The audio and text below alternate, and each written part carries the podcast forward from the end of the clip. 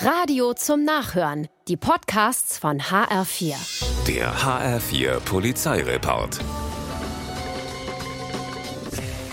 In Frankfurt besprühen um Mitternacht zwei unbekannte U-Bahn-Züge in der Abstellanlage Römerstadt. Die Kameras übertragen die Bilder live und in Farbe in die Sicherheitszentrale der Verkehrsgesellschaft. Die Polizei kommt und entdeckt zwei mit Graffiti verzierte U-Bahnen. Außerdem eine Kamera, mit der sich die Künstler selbst gefilmt haben. Kurze Zeit später sind sie gefunden. Spanische Touristen leugnen ist zwecklos, dank Videobeweis.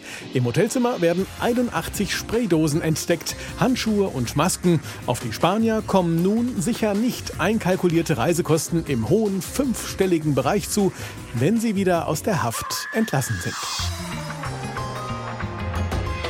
In Lich will sich eine 32-Jährige auf ein Moped schwingen, als die Polizei eingreift. Der Grund, die Versicherung ist abgelaufen. Nicht weiter schlimm. Blöd, dass die Frau sich nicht ausweisen kann, macht aber auch nichts. Die Beamten gehen einfach mit nach Hause.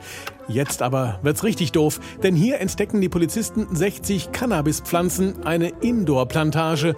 Außerdem kommt raus, dass die mutmaßliche Drogendealerin gar keinen Führerschein hat und das Moped auch nicht zugelassen war. Kleiner Fehler, große Wirkung.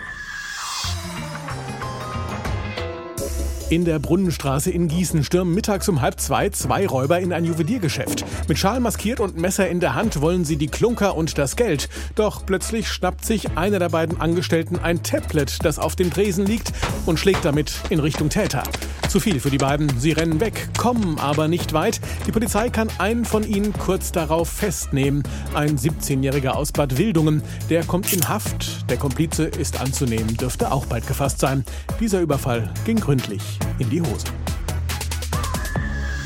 Der HR4 Polizeireport mit Sascha Lapp. Auch als Podcast und auf hr4.de.